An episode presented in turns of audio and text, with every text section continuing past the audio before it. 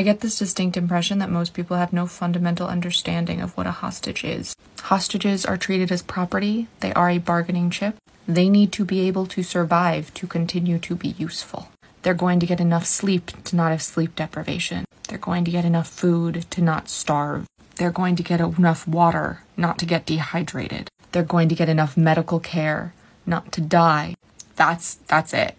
And if you think that's good treatment, then we have very different definitions of that. A former FBI hostage negotiator spoke to Erin Burnett on his understanding of the situation based on what Yocheved Lipschitz said.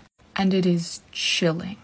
And I'm joined now by Rob D'Amico. He's a former FBI agent. He's 20 years of, of, hostage negotiating experience, talking about just what Daniel's talking about, how to bring the rest of these hostages home. Now that we know that so many of them are underground in the spider web of tunnels, uh, Rob, uh, mud. Um, you know, you heard what Daniel was describing from his grandmother.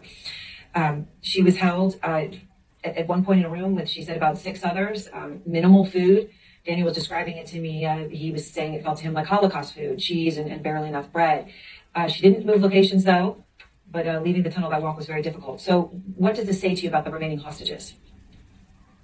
Well, one, uh, Hamas knows their worth. That they, they, they have to keep them alive. They're, they were taken for a reason, and now they have to protect them in order to use them the way their playbook is going to have them used. Um, uh, in the tunnels is, is one of the worst places they could be for Israeli troops should they ever have to go in and try to rescue them. Um, it is it is so complex to, to get surprised the fact that they, uh, she said that each hostage had one guard, uh, unfortunately, it tells me that that guard is there in case of a hostage rescue to kill the hostage. Normally, you're trying to minimize the number of guards you have for a group of hostages. You know, two guards guarding a room of five to ten hostages, but having one on top of the other just tells me that they were preparing for the worst. That if a rescue attempt comes in there, that they're going to uh, eliminate the hostages.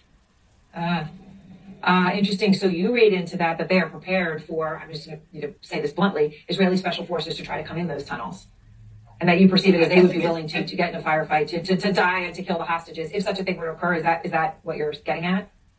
I think it's twofold. I think one, they want Israel uh, Israel to negotiate. So they want to show them that this would be the hardest rescue operation. One, there's 200, so locating them all, and then having them down in a tunnel where you can't come through walls, you can't do surprise, and then also saying that the, the guards are one to one with the hostages. I think it's it is both word out to the Israelis. You need to negotiate for them. You're not going to be able to rescue them. And I think if it does happen, that they are willing to to die and, and kill their hostages over a rescue attempt.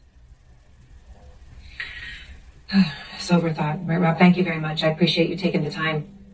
Notice how he never said they treated her so well. She seems like she was in good hands. That's because this is pretty normal for hostage taking. You make sure they can survive so you have a bargaining chip. And to hear about the soldiers and what that likely means, people are asking why they let four hostages go. I think part of that is because they wanted them to tell the story and get the international community to understand that it is impossible to retrieve the hostages without Hamas's say so. I really hope the stories we're hearing about the meetings between Qatar and the Red Cross and Israel and the US are true. And I hope we can get Bibi to hold off on a ground incursion as long as possible. That will make everything worse. Refuah Shlema to all of us in need of healing, and may the memories of those who have been lost and those who will be lost be a blessing and a revolution for peace and freedom and safety for all. Shortcast Club